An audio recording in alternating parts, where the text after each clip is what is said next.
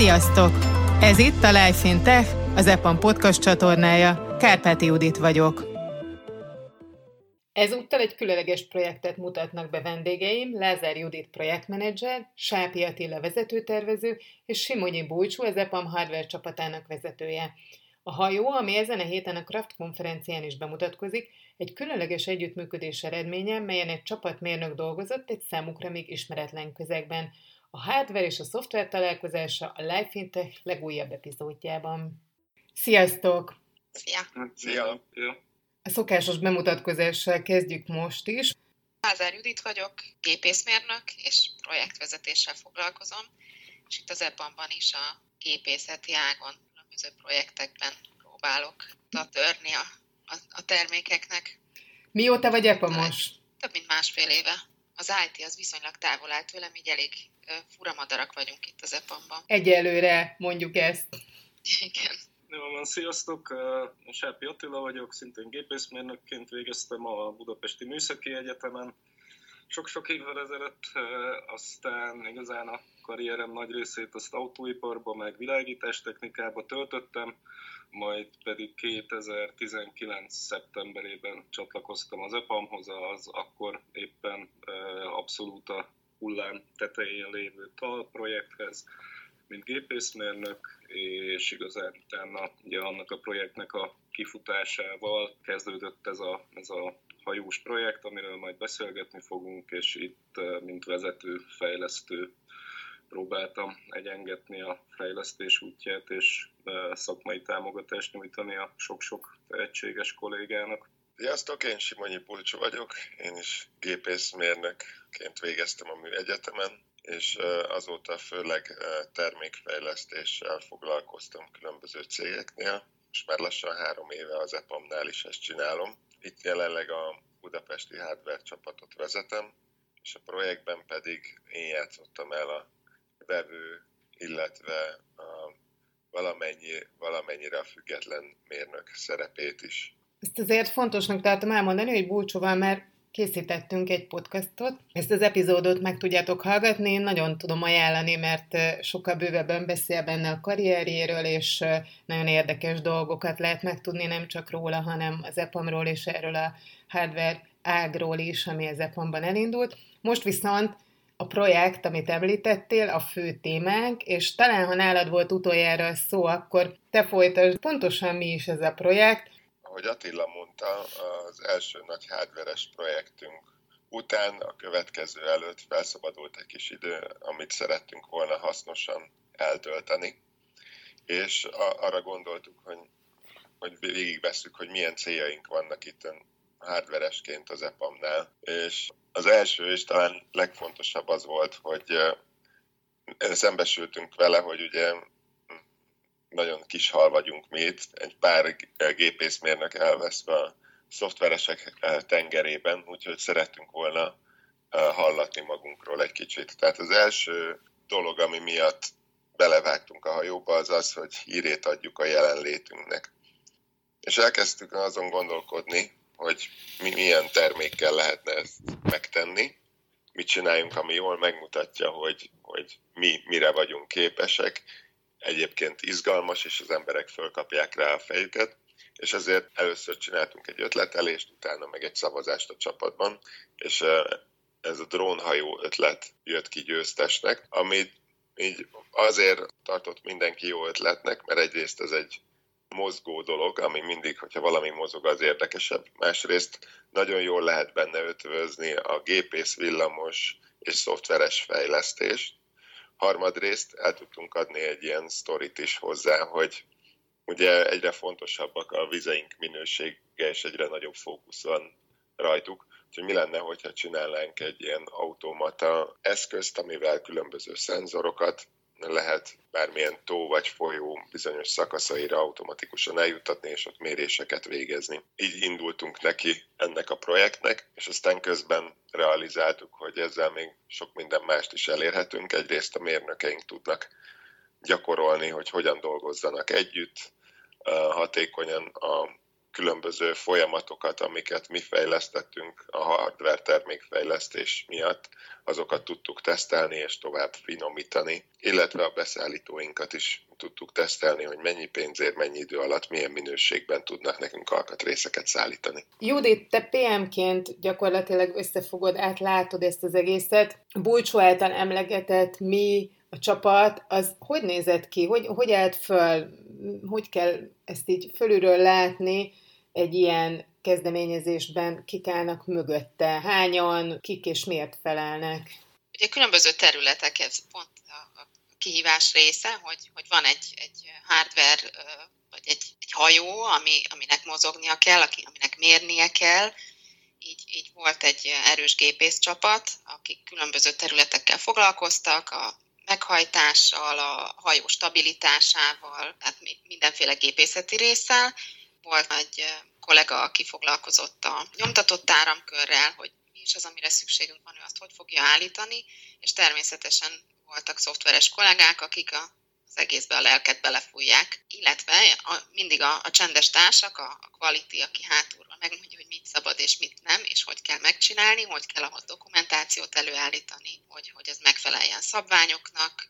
Körülbelül így, így kell elképzelni, tehát ez ilyen négy pilléren áll, és akkor ott, ott vagyok én, aki összeszövi, vagy aki, aki megcsinálja belőle a szőnyeget, a zenét, hogy, hogy összeérjenek a szálak, ami egyébként az elején egy elég nagy kihívás volt, és amikor én betettem a lábam, a projekt akkor kezdődött, vagy így alakult, hogy akkor hogy lesz, mint lesz, akkor hú, nagy, nagy vihart kavartam itt, mert, mert többeknek ismeretlen volt az, hogy hogy is kell összedolgozzon egy, egy csapat egy integrált rendszerben, és hogy igazából a, a szoftveresek más világban dolgoznak, mint a hardveresek, és ezt a kettőt össze kell hangolni. Attila, szerinted miben, miben olyan más? Ez te ugye pont az egyik a négy pillérből az egyik a gépész csapatot képviseled ebben a beszélgetésben. Mi az, amiben ez annyira más, ami, amiért így alkalmazkodni kellett ehhez, vagy megtanulni, vagy szokni ezt? Hú, hát ez jó kérdés. igazán tényleg az volt a, az érdekes, hogy bár mindannyian azért viszonylag komolyabb munkatapasztalattal rendelkezünk, igazán ilyen komplex, integrált terméket önállóan még nem fejlesztettünk. És tényleg talán az egyik legnehezebb vagy legérdekesebb kihívás volt ezeket a különböző gondolkodásmódokat, munkaütemeket mm, és munkaszokásokat összehangolni, és, és valahogy úgy haladni, hogy, hogy mindig legyenek eredmények, amire a másik csapat építeni tud, az esetleges problémákra időben tudjunk reagálni, és, és ez a folyamatos és nagyon szoros kommunikáció, illetve ilyen tulajdonképpen párhuzamos világokban történő fejlesztés, amiknek időnként össze-össze kell érnie, ez, ez egy egészen érdekes és, és új kihívás volt igazán mindannyiunk részére. Ez, ez így a szervezeti részéről, illetve hát a másik, amit szerintem az elején még nem láttunk, hogy ez egy mennyire mély és mennyire komplex műszaki kérdés ez az egész hajótervezés. Tehát itt a, az alapvető fizikától kezdve a különböző műszaki megoldásokon át hihetetlenül komplex összefüggéseket kellett irodalomkutatással megérteni, feldolgozni, a legmélyebb bugyraiba leásni ezeknek a témáknak, azokat ugye értelmezni, és, és ezt átfordítani egy olyan nyelvezetté, illetve olyan eszközöket generálni, ami a feladat megoldását elősegíti. Ez, ez nagyon-nagyon sok és nagyon intenzív munka volt az első időszakban. Mennyire újszerű ez a hajó? Van-e hasonló, és mi az, amiben ti valami újat akartatok? Teljesen unikálisnak nem mondanám. Uh, igazán egyszerű Google kereséssel is uh, lehet találni hasonló úszó vízi berendezéseket, ami talán egy ilyen viszonylag nagyobb érdeklődésre vagy nagyobb ismerettségre tett szert, az a fú, talán a köpönyek.hu nevű ilyen meteorológiai oldalnak van egy van egy szintén hasonló jellegű ilyen időjárás elemző mérőhajója, de külföldön is elég sok, hát a konkurenciának nem nevezném, de példát lehet találni, még ilyen design versenyek is vannak világszinten, ami mire kiderült addigra már a jelentkezésről lecsúsztunk, pedig nagyon érdekes lett volna akár nemzetközi környezetbe is megméretni magunkat. Tehát alapvetően a projekt nem egyedülálló, viszont nagyon-nagyon gyerekcipőbe jár, és igazán a világ is tulajdonképpen most keresi ezeknek a önálló, van közlekedni képes és, és navigálni képes vízi járműveknek a, a helyét, egy érdekes alkalmazás például, amit találtunk, és a miénktől viszonylag független, de szerintem nagyon hasznos és nagyon-nagyon érdekes, az például ilyen kikötőikben tisztító hajók, tehát a különböző emberi hulladékokat, mármint szemetet, különböző elhalt növényi dolgokat gyűjtögetik ilyen kis, mint egy szemetes gyakorlatilag így összesöpri a vízfelszínére úszó melléktermékeket, ilyesmi. Szóval nagyon sok szerteágazó lehetőség van benne, de alapvetően ezt, ahogy mondtam, most keresi a világ, hogy mi minden jóra lehet használni ezeket a technológiákat. Hogy áll most a, a fejlesztés? Milyen fázisában vagytok ennek a hajónak? Hogy kell elképzelni most jelen állapotában? Hát ez egy kicsit szakadozott uh, időterben mozgott, ez is nehézség volt benne, mert közben egyéb dolgaink is akadtak. Ami azt jelenti, Igaz... bocsánat, csak azért szólok közben, hogy látni lehessen, hogy ti ezt a projektet más projektek közben készítettétek, tehát mindenkinek volt munkája mellette szintén más projekteken, ha jól értem. Igen, úgy kezdődött el, igazából a hajrában tudtuk jól megnyomni, úgyhogy mindenki jobban ráért és tudott ezzel foglalkozni egy, egy utolsó három és fél hónapa. Hogy eljutott a hajó egy olyan státuszba, hogy vízre tettük, és távirányítóval irányított, illetve képesek vagyunk szenzort tenni rá, de hát még, még szoftveres munkák várnak magukra, de, de mindenféle tesztelésnek alávetettük, locsoltuk vízzel alul fölül, vevői, idézőjelben vevői igényeknek megfelel, és mindenféle regulatóri elvárásoknak megfelel a hajó, tehát úszhat a vízen. Na most rögtön van két-három másik kérdésem. Az egyik, hogy szeretem elképzelni, hogy ez történt, így előttem van egy csapat felnőtt, ahogy gyerekként egy ilyen vízreeresztésnél izgatottan várják, hogy hogy működik majd, amit csináltak, hogy ez hol, hol zajlott. A másik meg, hogy a Bulcsú említette, hogy ő volt kvázi a vevő, és hogy mik ezek a vevői igények, amiket említettél, hogy megfelelnek ennek. Az egyik nagyon jól látott, tehát egy csapat felnőtt, aki törzsöli a tenyerét, és izgatottan várja, hogy a játékát a vízre tehesse, ezt nagyon jól képzelted el. Ezt a kopaszigátnál ejtettük meg, és mindenféle tesztek, előírtuk, hogy milyen teszteken kell végigmenjünk, mit kell kipróbáljunk, hogy tud kanyarodni, mekkora évben, stb.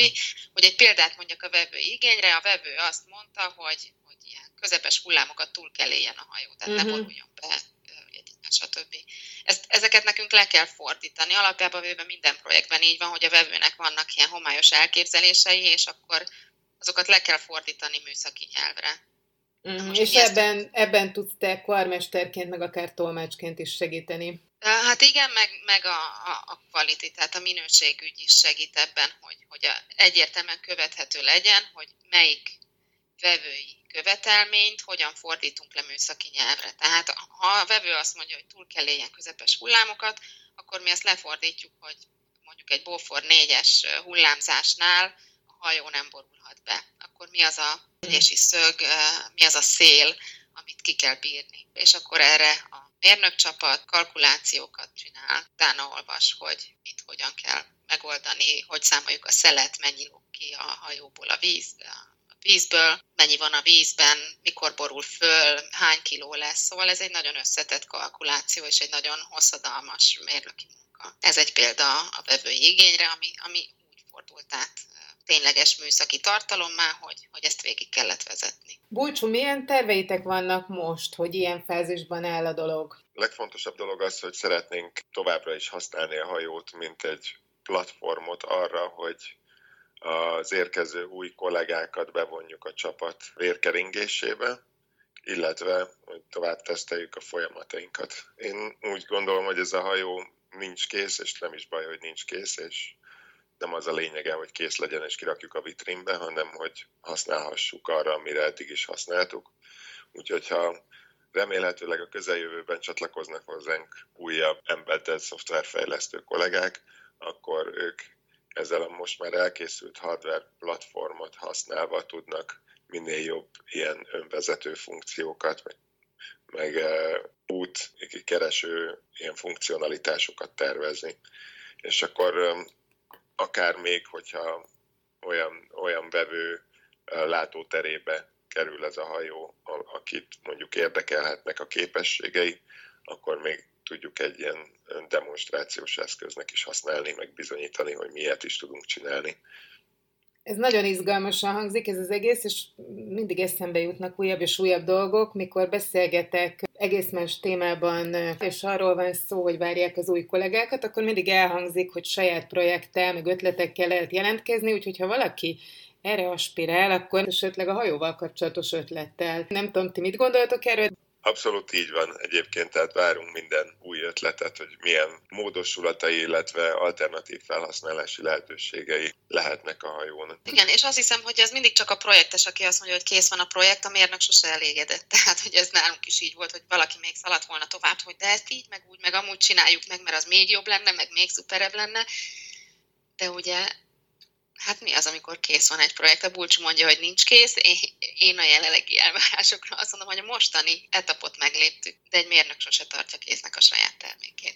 Milyen visszajelzéseket kaptatok külső szemlélőktől? Nyilván van ilyenkor mindig erre is valami fajta platform, és nektek azt hiszem, hogy szerencsétek is volt, Ugye ami egyelőre eh, hozzánk leszivárgott, az az, hogy a, alapvetően cégen belül elsősorban a marketing területen nagyon jó fogadtatása lett annak az egyébként hihetetlenül professzionális és szintén egy komoly munkamennyiséget felölelő kis videóspotnak, amit Benyomáté kollégánk csinált. Ő végig kísérte fotózva kamerával, illetve aktív eh, tervezési munkával és ezt az egész folyamatot és ugye készült belőle kettő darab ilyen marketing célú videó, egy hosszabb és egy rövidebb verzió, és ugye ennek viszonylag gyorsan híre ment, és, és elég sok lájkot kapott.